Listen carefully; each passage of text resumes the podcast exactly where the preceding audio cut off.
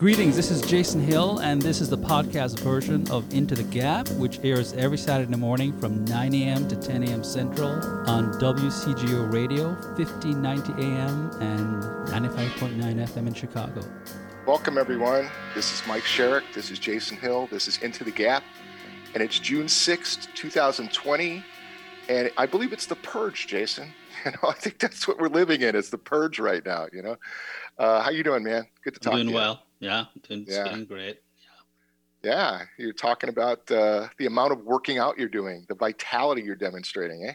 Mm-hmm. 13 miles a day on the bike and uh, getting my mojo back, and of course, feeling optimistic and hopeful. And that's just my temperament. You know, I was depressed. Yeah. I was politically depressed last week. Yeah. Which is, I'm not a depressive person. I have melancholic moments, but I'm back in this just, you know, um, fighting yeah. doing a lot of writing and editorials and yeah. I've had almost the opposite week. It, it's the lowest i've been in um in, in a long time. Last weekend last weekend show was difficult for me and and i shared that. Yeah. And then and then after we were done with the show and especially you know our conversation made a huge difference for me. I, I left uplifted and saturday night was an incredible night. I, I barbecued out on the, the patio and enjoyed a beer and a couple of cigars and uh, just had a, a, really nice evening. And Sunday, Sunday I, I went to a protest in Naperville, mm-hmm. um, and it was it was uh, identified as a family friendly protest. Mm-hmm. And uh, I, I went there, and it was very respectful, very honorable. There was a list of grievances that were made. Mm-hmm. Um, I you know, coming from their subjective reality, I get it. I understand the grievances. They're, they weren't they weren't ridiculous. Mm-hmm. Uh, there's multiple perspectives to take from it, but you know, whenever someone has a grievance, it's coming from their own point of view and from their own experience, and you have to listen to that. And so I had, you know, I thought it was really cool. Went home, uh, got ready for the week, was working Monday, and then all hell broke loose. You know, there were there were riots in Berwyn on Sunday night and Berwyn, parts of Berwyn were literally under attack. Uh, Monday, there was a, a, big demonstration in Naperville, and Monday night there were riots in, in Naperville. Mm-hmm. And uh, there was a concern in my neighborhood that um, the rioters, because the rioters had been pushed out of downtown, were going to go to the subdivisions, and so there was a, a huge concern. Mm-hmm. And you know, when you live in a cul-de-sac in a town like Naperville, you know, you don't expect that you're going to have to be armed and protect your home and the people that are near and dear to you you know mm-hmm.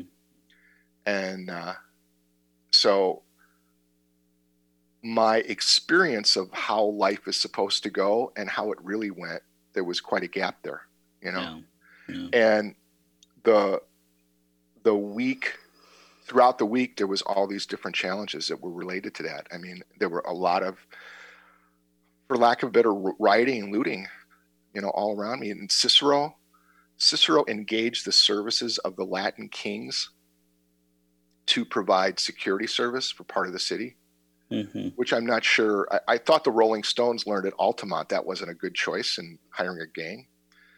But and two people ended up getting killed. And then mm-hmm. throughout the week, if any black person went down Roosevelt Road in Cicero, they got pulled from their cars and beaten up. Mm-hmm. So you know, it to me it occurs like we've gone from anarchy to pure almost mayhem. Mm-hmm, mm-hmm. So I really kind of wonder what the hell is going on, you mm-hmm. know. And I'm glad you didn't have to deal with any of that stuff that it didn't get out to Elgin. You know? It did. Well, the protest got. the Elgin. protest did, but yeah. the I don't think the rioting did it. Not the rioting. No, no, mm-hmm. and and people peacefully protested and yeah residents joined and the and the protesters made it very clear and and one thing I, I have been one thing that has made me sort of hopeful about America and mm-hmm. and because I'm always trying to see the you know me I'm always yeah. the best the best within the best of mm-hmm. people is that a lot of the protesters have been saying to uh, the rioters and looters stay away from us like there was this black woman on camera on tv she said we don't want any part of you antifa whatever you she couldn't she didn't know how to pronounce the word because it was yeah. the first time she was hearing of of these groups yeah. you you looters you rioters you antifa and she says you teething and you know, whatever you call yourself, stay away, stay away from us because you're just yeah. endangering our cause. I um, think one of the things that has really become clear is the protesters are different than the looters and the rioters. I, yeah. I, I think there's no no doubt there. Oh heck! You guys yeah. lose me? Well, that's that's true. And I, yeah. Well, I'll just I'll just we've lost you Hello? for a second. I'm sorry. I think we've lost you for a second, but yeah, I think there's always been historically a difference between in any sort of uprising a difference between protesters and looters and rioters, and there are people who will exploit a situation um, in order to uh, for self self gaining purposes, and um, I think that's what we we're seeing happening here. Um, but there's a larger context in which to place all of this. And are you back, Mike? I'm back now. I'm sorry. I'm just for everyone to know. I'm I'm in uh, I'm in uh, Oshkosh, Wisconsin, where the Fox River meets Lake Winnebago, and uh, I apologize. No, that's okay. I was I was continuing to talk while you were gone, and I was saying Good. that historically there have always been, you know, exploitative groups, mm-hmm. anarchists, mm-hmm. and and just plain fearlists yeah. who will who will exploit the moral agenda of any. And you look at this throughout history. You look at it through the Vietnam War. You look mm-hmm. at it through the civil rights movement. Yeah. Um, you know, you had um, even during the civil rights movement. I'm not even talking about the Black Panther movement. I'm talking mm-hmm. about other movements that would just target white people for being white people and said, you know, riot and burn down any white person's home because they're white, and uh, as opposed to to Martin Luther King's message. Yeah. Um, so I think historically, this is this is not surprising to me because having mm-hmm. studied the history of protests and from, from mm-hmm. millennia, where you see outsiders who are outside of the ambit of the movement yeah. coming in to exploit it for self-serving purposes, this is to be expected. Yeah, and, um, and, and one has to respond uh, quite um, with a kind of uh, forcefully to, to to quell those riots and those looters. Looters and rioters have no place. In no. A in a civilized society. None, none, none whatsoever. And I, one of my concerns is it seems to be in many of these cities, for whatever reason, that um, there's been kind of a passive approach to them, the looters and rioters. You know, um, they've kind of allowed them to do it. You know, and there seems to be a an allowance of it. You think so? I, yeah, yeah. I, I, mean, I would disagree. I, I actually I see. I mean, I've been watching the news like a hawk, and mm-hmm. I see a lot of. I see quite the opposite. I see a lot of police officers turning on peaceful protesters, to say nothing of the looters and the rioters. I see more energy being leveled against peaceful protesters. We have like little young girls having uh, pepper spray being, you know, yeah. police police pushing this 75 year old man to the ground. You know, in, in, Atlanta, these these six police officers that that Atlanta mayor has suspended or fired. Yeah. I mean, these just two innocent black students from Spelman and Morehouse coming from a peaceful protest and yeah. being mishandled by the police. I see, and this is this is ju- this this lends legitimacy to this notion of systemic police violence. Mm-hmm. So I've seen more evidence of the police really mishandling and mistreating. I mean, the whole Donald Trump thing with with pepper gas, tear gassing, um, the protesters, not the rioters or looters, the peaceful yeah. protesters, for him to have his, you know, sort of like um, red carpet walk towards the mm-hmm. Rose Garden, is disgraceful. It's just that was just a disc- and then to hold up the Bible and, and, uh, and to have a photo op moment, that was a massive show of force an unethical, on I think improper show of force against protesters, peaceful protesters. So I I've seen uh, an an uh, uh, uh, what I call an unethical use of force throughout the week against peaceful protesters. Um, and I really haven't seen too much being done about the looters or the rioters. I mean, I don't, I don't, well, I, I haven't watched the news intentionally because I really question some of the, not the legitimacy of the news, but the proportionality of it. You know, like the editing and what's the agenda behind it. Like, what's the what's the overall message they're trying to point to? Um, what what I'm talking about is what I personally witnessed. Mm-hmm. You know, both in Berwyn and in Naperville. Um, what I've witnessed is the police use a tremendous amount of constraint. Um, error if they did error, error on the side of allowing versus the side of bringing force. Um, an emphasis put on cleaning up. There's been definitely preventative. I mean, in Berwyn, they they they've been very proactive in locking down areas before the the looters and the rioters get there, so yeah. to make it difficult for them to get in. But I haven't seen any looter, looters or rioters, you know, do the 1968 Chicago police version of Law and Order. You know, I've, I've not seen anybody batoned, you know, or heard of any of that. You know, um, so that's what I'm talking about. You know, I, I, you know, I can only imagine what it would be like to be a police officer. Look, um, I have gone on record as, you know, talking about the extent to which local political bodies have been ineffective, for example, in breaking up gang members mm-hmm. and and and and crime units in their respective cities, from Baltimore to Chicago, have mm-hmm. written about this, largely because of, of two things: the police, law enforcement is vastly underfunded and vastly overworked, but also because of an element of distrust yeah. between local communities and law enforcement. And that distrust is not something that is just imagined. That distrust is something that exists because of uh, a, a, relationship gone bad. And I was very, very moved by the uh, Texas, the chief of police of, of, of, Houston, coming on TV being interviewed by Christiane Amanpour. And he basically said, look, we need to get back to love and kindness. And mm-hmm. that kindness should not be mistaken for weakness. We're out to get the bad guys, the gang members, the criminals. But we used to have a, a situation in America where police officers were greeted with, hey, officer, hey, hey, by both blacks, Hispanics, and whites. And he says it's a really, really horrible situation when your average citizen, but especially your black, your minority citizens, have a, a, a horrible feeling in their stomach when a police car approaches.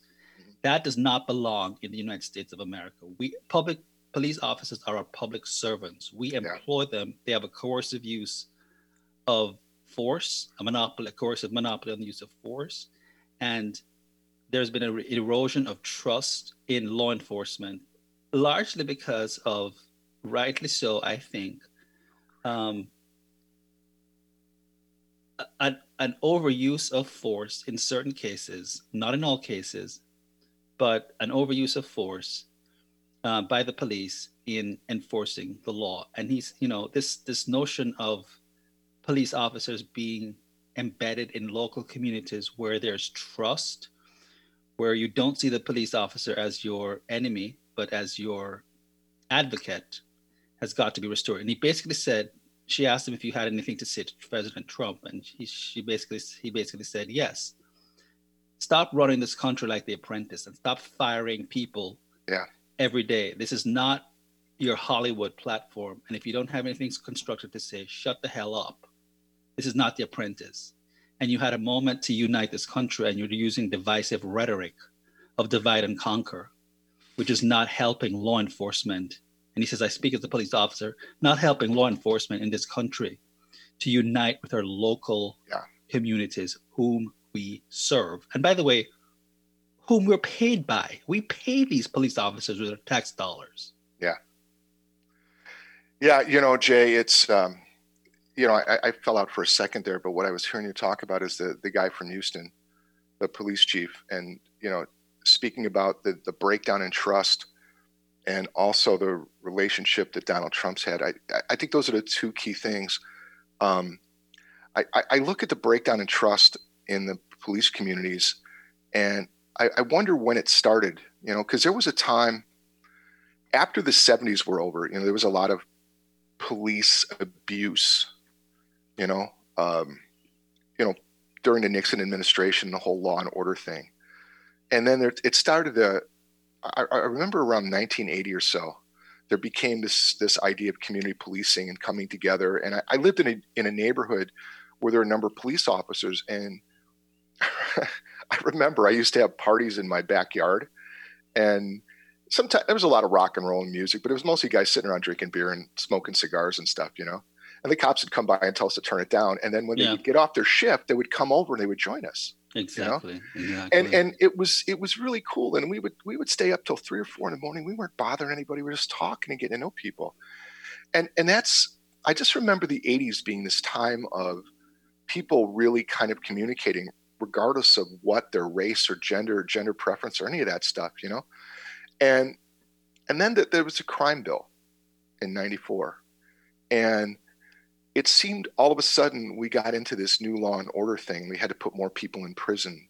Mm-hmm. And then there was, you know, 9 11, and we got very scared. And it was the beginning of the militarization of police departments. Yes. I, I mean, I, I, have seen just in the last few days, you, you see these police departments and they've got these war wagons, you know, and and they're, they're it looks like a, a military operation and the police isn't the military. No, the this is not a military.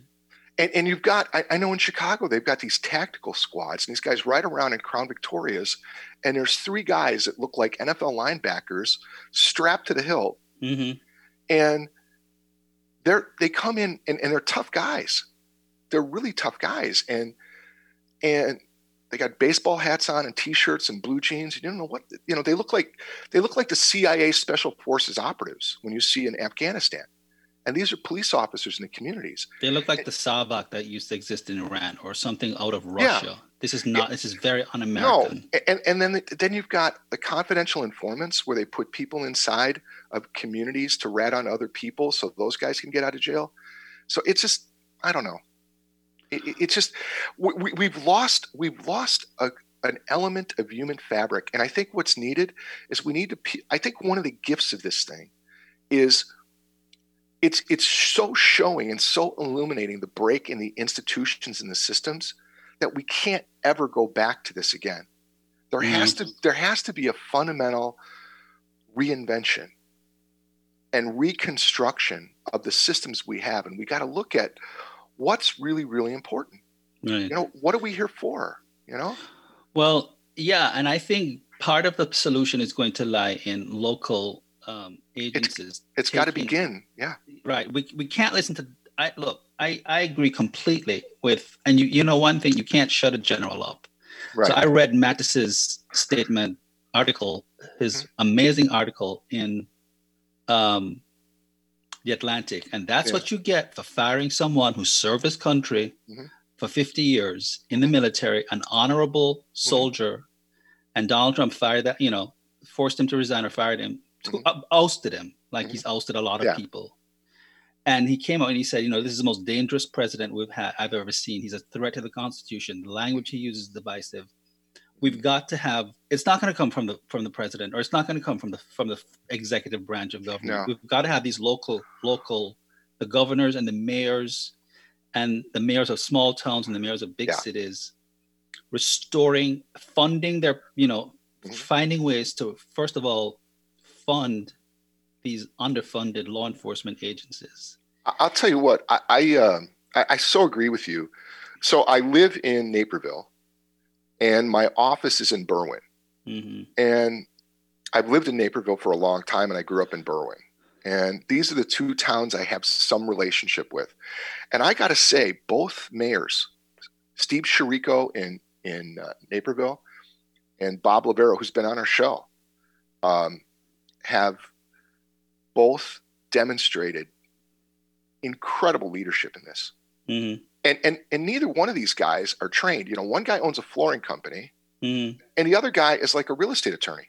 Mm-hmm. You know, these guys weren't trained in high level diplomacy, but what they are is they're pure leaders and they're men, and they stood up and they listen, and they t- they take account for everyone. Mm-hmm. They, I, I know I know Mayor Lovero pretty well, and this guy even if he doesn't agree with you, he will listen to you. Yeah. And from a mayor standpoint, he, he he he's there to serve the people that he even doesn't agree with. Right. and and that's the kind of le- leadership we need and it's only going to be developed at the at the at the lowest level right and you here's know? the other thing too mike i mean we talk about i was talking about you know there was a time where police officers used to drive through communities and black mm-hmm. white or brown they, yeah. they, would, they would be greeted by hey hey officer hey officer yeah. but but now communities are broken yeah and you know i'm not an advocate of the welfare state i'm an independent conservative i'm i believe in fiscal fiscal yeah. um, you know minimalism but there's something fundamentally wrong when rich when we have an affirmative action program and a welfare program for rich corporations yeah and you've got communities that are obsolete and broken mm-hmm. for many many reasons one and i speak as an educator when for example a, a plethora of public schools in chicago are closed for nine months because there's asbestos in in the in the buildings, yeah, in the ceilings, and students are left out of school for nine months. If that happened in my rich neighborhood of Lincoln Park, mm-hmm. a public school in Lincoln Park, that would have been cleared within two weeks. Oh, absolutely. So you know, if if I don't believe in the welfare state, but if we're going to have welfareism for rich corporations and the and the rich people who run them, then we've got to also, if that exists, then we've also got to invest in our in our public education. I'm not an advocate for public funded education. I believe in ch- school choice and private education. But if we're going to have, which we do have a welfare system for farmers in terms of subsidies, not all farmers. Have, not all farmers, right? But a lot yeah. of farmers. And if we're going to have a welfare system, a bailouts and and and and and privileges for entitlements for rich corporations, then we've got to play a role in rebuilding these communities and investing in our young people because our, otherwise we're going to have a national security threat on our hands. I think we already do, Jay.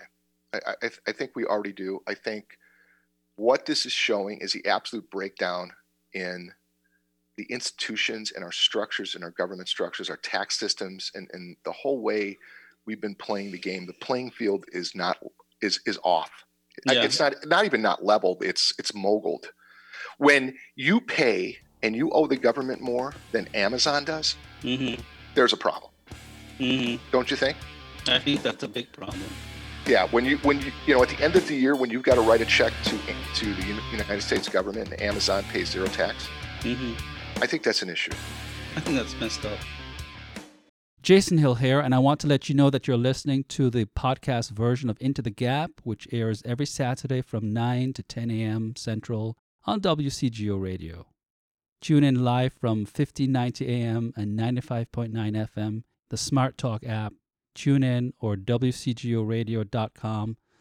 The podcast is available from Apple Podcasts, Google Play, Stitcher, Spotify, TuneIn, and iHeartRadio. Find it, rate it, and subscribe. If you'd like to get in touch about the show or inquire about sponsorship opportunities and rates, please reach out to my co host Mike at Mike Sherrick at gmail.com. Hey, we're back. It's Mike Sherrick, Jason Hill. This is Into the Gap. And uh, I loved how the last break went. It just bam. Again, we're we're, both we're both uh, doing this remotely, and uh, some of the some of the transitions aren't quite yet worked out, but we're working on it. We'll They're funny.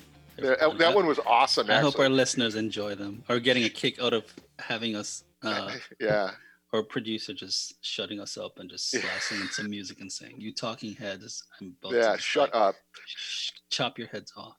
Our producer producer Randall is a big, direct dude who we love, and he's also a hockey goalie. And you know, I think at times it's just like enough, guys, you're done, boom. So it's beautiful. But we're back. So yeah, man, yeah.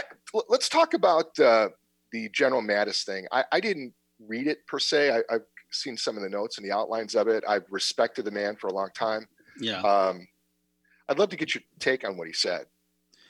Well, he basically thought that the the the the, the president was using divisive rhetoric that he disagreed with, and so did that. So, yeah.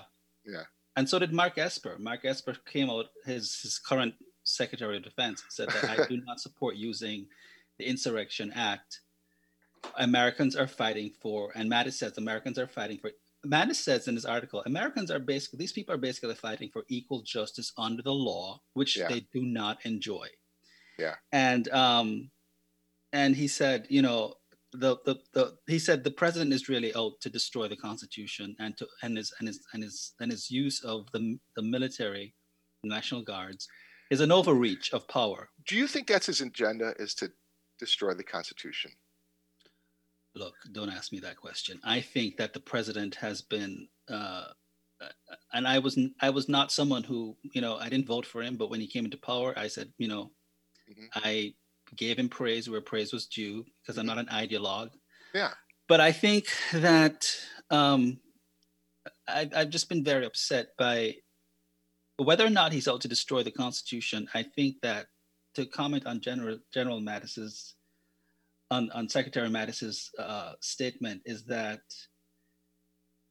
his rhetoric is definitely divisive when he talks oh. about get out there and dominate and get out there and and and conquer and when he authorizes the use of tear gas to disperse yeah. peaceful protesters so that he can have an op an op-ed when he when he makes no distinction between protesters looters and rioters but lumps them all into a sort of necrotic mass of destroyers of America.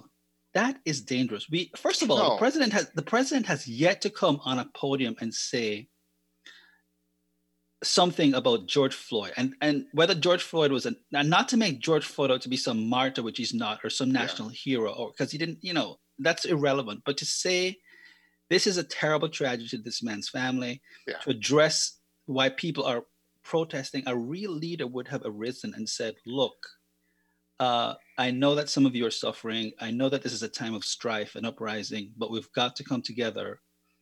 And it's the equivalent of Hillary's basket of deplorables. What he's mm-hmm. right, what she did. She's he's he's really indicting a lot of Americans. Yeah. So let me just let me just read a little bit. I just want to read sure. a little bit of um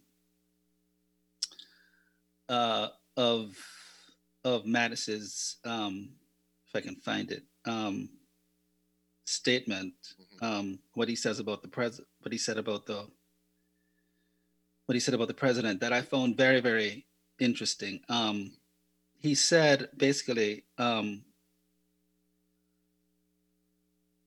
he says, when I joined the military some 50 years ago, I swore an oath to support and defend the Constitution. And never did I dream that troops taking the same oath would be ordered under any circumstances to violate the constitutional rights of their fellow citizens much less to provide a bizarre photo op for the elected commander in chief with military leadership standing alongside. Um, he says, I have watched the week's unfolding events, angry and appalled. The words equal justice under law are carved in the pediment of the United States Supreme Court, and this is precisely what protesters are rightly demanding. It is a wholesome and unifying demand, one that all of us should be able to get behind, and we must not be distracted by a small number of lawbreakers. The protests are defined by tens of thousands of people of conscience who are insisting that we live up to our values, our values as people, and our values as a nation. Yeah. And he accuses the president of exploiting and creating a false conflict between military and civilian society. Yeah, there's you know, Jay, this is such one of the things I think that have shown up since he got elected is the very fabric and the very social contract that we've all had with one another is showing the flaws in it, and it's it's breaking down. I, listen, I am not a Trump apologist. I um, I know you're not. Yeah. I, I, did vote for him. I um, I, I I would say I'm um, and I voted for him only because I couldn't vote for Hillary, and I had voted for the Libertarian Party the last two times, and I didn't want my vote to go to waste. And I and I also voted in Illinois and knew that if I voted for him, there was no chance that he was going to win Illinois. You know, so it was kind of a protest vote. Um, when I voted, I did think he was going to win. After the speech in Sterling Heights, Michigan, where he had ten thousand um, uh, auto workers at 11 o'clock on a Sunday night out there listening to him. Yeah. He had hit, he had touched a part of the American consciousness that hadn't been touched before. Mm-hmm. I'm not sure it was a good thing. Um, the thing that I've been grossly disappointed in him is he's is the same criticism I had for uh, Barack Obama, is he's not a president for all the people in the country. Barack Obama was a president for half the people in the country, and there was a, a large group of the people that he ignored. And I believe Trump is doing the same thing. It's different people, but it doesn't matter. When you become president, you have to become president for all the people that you're the president for. Like I spoke about Bob Lovero, and he's the mayor of a town of 60,000 people. Yeah. There's there's people that don't like him, yeah. but he doesn't care, you know? Yeah. He's the mayor for all 60,000 people in Berwyn. Yeah. You know, same thing with Steve Chirico. Is, you know, it's 140,000 people. There's people that, that didn't vote for him. There's people that, that criticize him. It doesn't matter to him. He's the mayor for everyone. Right. That's not the case with Trump. That's that's as big a criticism as I can give him. There are people that not only is, does he ignore and doesn't pay attention to, there's people he's against that are right. American citizen. That doesn't work. But that's happened across the board with all. That's how politics has gotten so divisive. Right. Well, one, yeah, one of the reasons I did not vote for him was because yeah. I thought I didn't like this idea of building a wall because I thought, look, yeah. the enemies out there are the Islamic jihadists. Not Mexico. Mexico, not Mexico is not a, no. Like, look, we need to enforce immigration policies, sure. and every country has a right to vet and determine the criteria by which citizens legally get let into its citizens. But I thought that this creation of building a wall and protect us from these invaders and like when was the last time you heard of a Mexican strapping on a bomb and going into or crashing planes into buildings? Never. You know, we I, have we have these gang members that can be. we have enough border controllers and we have enough intelligence to track these cartel members who are in, you know, who are invading our country. But I, set, setting yeah. up the Mexican people as enemies of the United States, just as an immigrant, just really, you know. My my office, like I said uh, several times, is in Berwyn. Berwyn has a Hispanic population somewhere of 55, 60%, depending on how you measure it. Um, of that 55 to 60%, it's probably 95% um, Mexican, you know? Mm-hmm. So I, have gotten to know a number of, and, and I knew him before I worked with him. Yes. The, it, this, this, this one young Mexican man I met, mm-hmm. uh, we were talking about where I was from, and you know, yeah, I grew up in a Polish neighborhood. He goes, Mexicans are just like Polish people. Mm-hmm. They work hard. They care mm-hmm. about their families. Their church is important to them. Mm-hmm. We're we're all the same. Mm-hmm. You know, when we when someone comes from a Judeo-Christian background, it's the same values. Mm-hmm. You know, there's there's no difference here. This this making Mexico out to be the boogeyman was insane. Yes, was you insane. I, I it like was it. insane. It was crazy. You know, I love Mexico. Do they have problems down there with drugs and, and gangs? Sure, they do. Do they have problems down there with corrupt politicians? As long as Mexico's been Mexico, they've had that problem. had that problem, right? But yeah. it doesn't mean that Mexican Mexican people come here for one reason and one reason only to have a better life. That's yeah. it. Yeah. And that's what the United States used to be. It used to be a country where people could come from all over the world to come here or be born here and make a great life, make a better life for themselves. Yeah. I'm afraid the potential of having a better life for your children than you have for yourself is over. Mm-hmm. That's my biggest problem. And that's a breakdown in institution. And at the formation of that, at the root cause of that, is the greed of government, politicians, ba- big banks, mm-hmm. large, large multinational global corporations. That's that's the problem. And we've been so focused on just making our lives work, we've gone along with it. Yeah. What what this what this breakdown shows is the fundamental structural breakdown in the institutions. Yeah. So.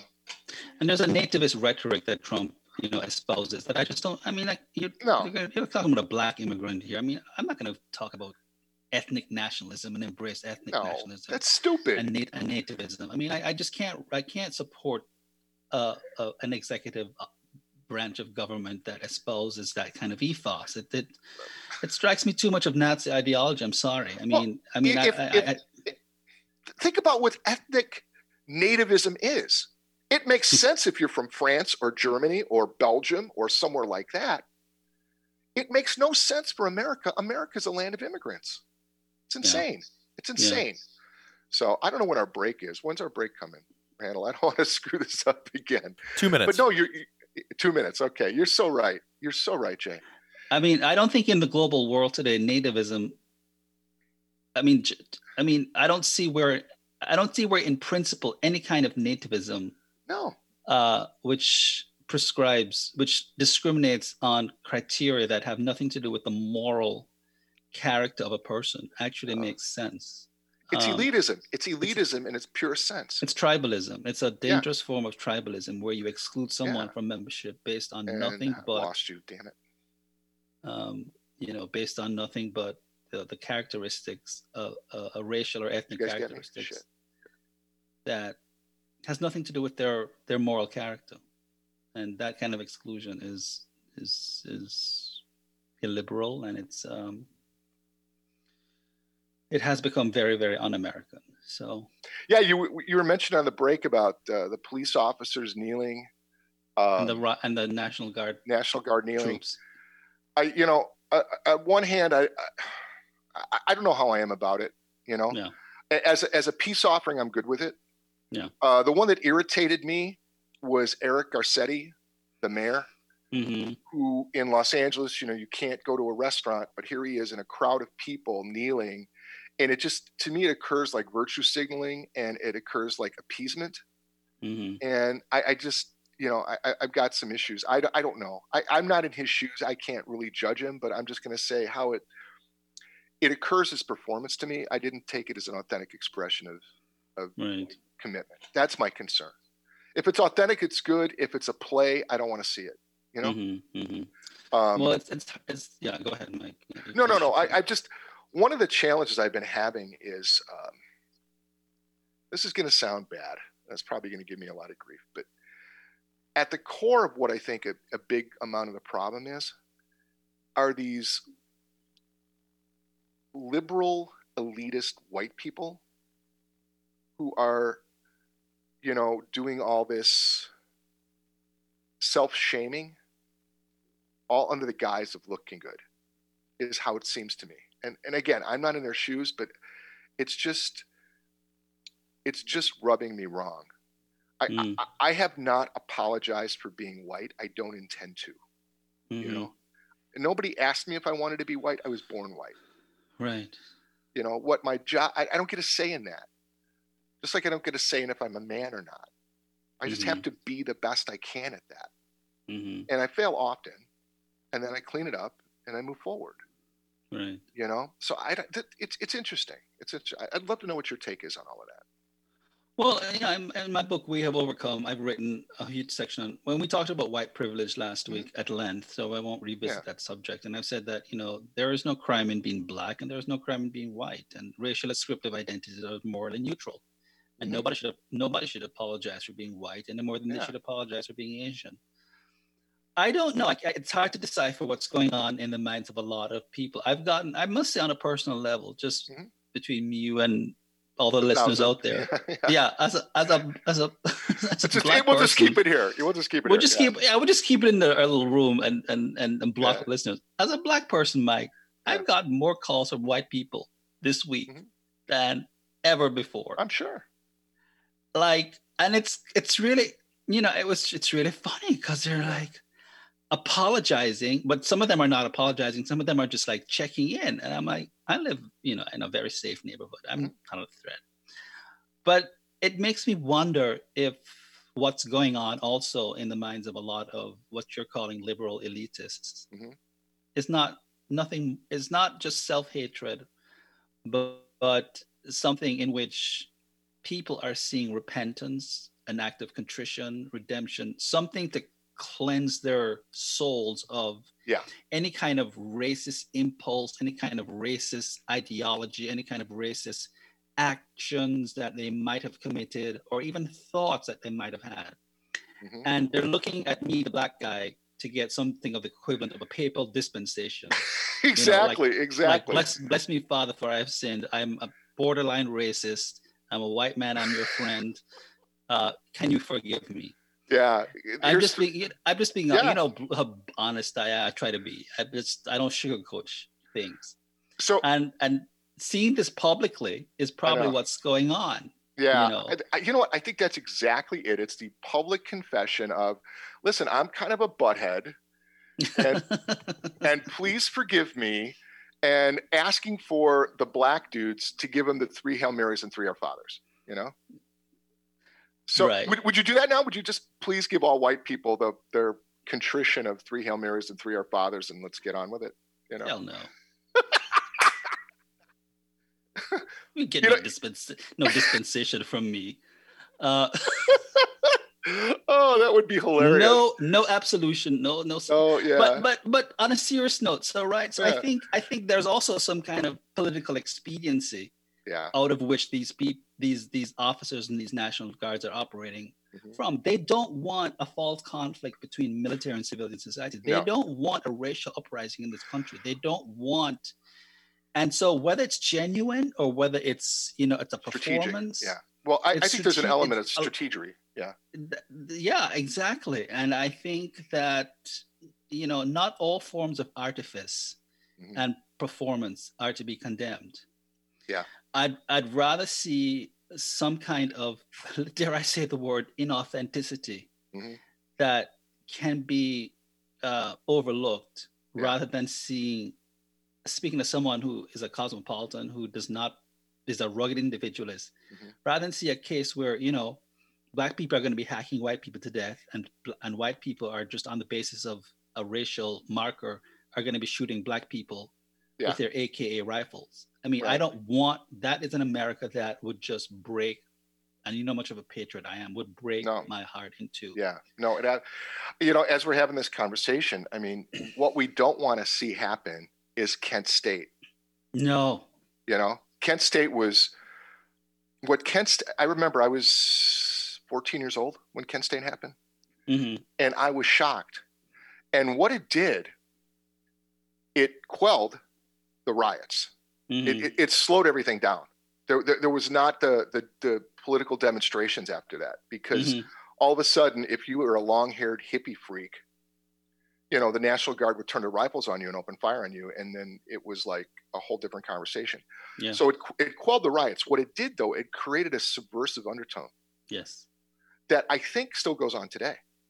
Yes, it does.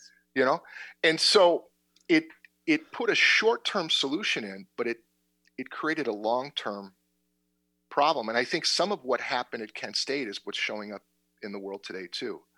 So um, it's really uh, you know, I don't know what the answer is. I think what the answer is is is what we've talked about over and over again: more transparency, more difficult conversations, some really asking tough questions, and really questioning the answers that are provided by the leadership. Yeah. And one of the problems we have is we happen to have, um, you know, a, a president who doesn't like to be questioned. He doesn't like his authority to be questioned. And if yeah. there's one criticism I have of him, it's that all authority needs to be questioned constantly. Exactly. And if we if we don't do that, uh, you can't hear me. Poop. Yeah. Oh, that's fine. We've yeah, yeah. Well, we have we have about um uh, two minutes to go. Um, but uh, yeah, I mean, it's more than just questioning of authority. Are you back, Mike? There we go. I'm back. I'm back now. Yeah. All right. Yeah. Yeah. So yeah, um, yeah, that's what's going on, man. Uh, and we got to start this question that has to start at the local level of you know how to rebuild communities. Mm-hmm. Yeah. You know how to rebuild communities have become obsolete, and uh, they've been destroyed by drugs, by poverty, and um, you know we've got to get back to not just an issue of self-reliance, but also an issue of, like I said, I if we have welfare for rich people and big companies, yeah, at the exclusion of, of poor people. And there's this talk now of divesting the police force of funds and, and, and, and putting that money in. And I think it's a false dichotomy. It's not either or. And I don't no. like this either or. I we hate the binary construct. Yeah. Yeah. I think that we need to talk about that maybe on the next show too, you know, yeah. explore that conversation. Um, listen, we're almost done. I want to apologize to everyone for the technical challenges. It's, it's all on my end. I'm up here in Wisconsin and we haven't worked this out really well yet, but, uh, dude, thank you so much. You know, I, I love what you provide, the perspective that opens things up for me. I hope people got value from today. Is there anything you want to say before we go? No, just everyone be safe, stay positive, and do your best to make the world a better place. That's all. That's all you can ask, man. That's all you can ask. Thank you, brother. Thank have a great weekend. Have fun. Thank all you right. everyone who listened.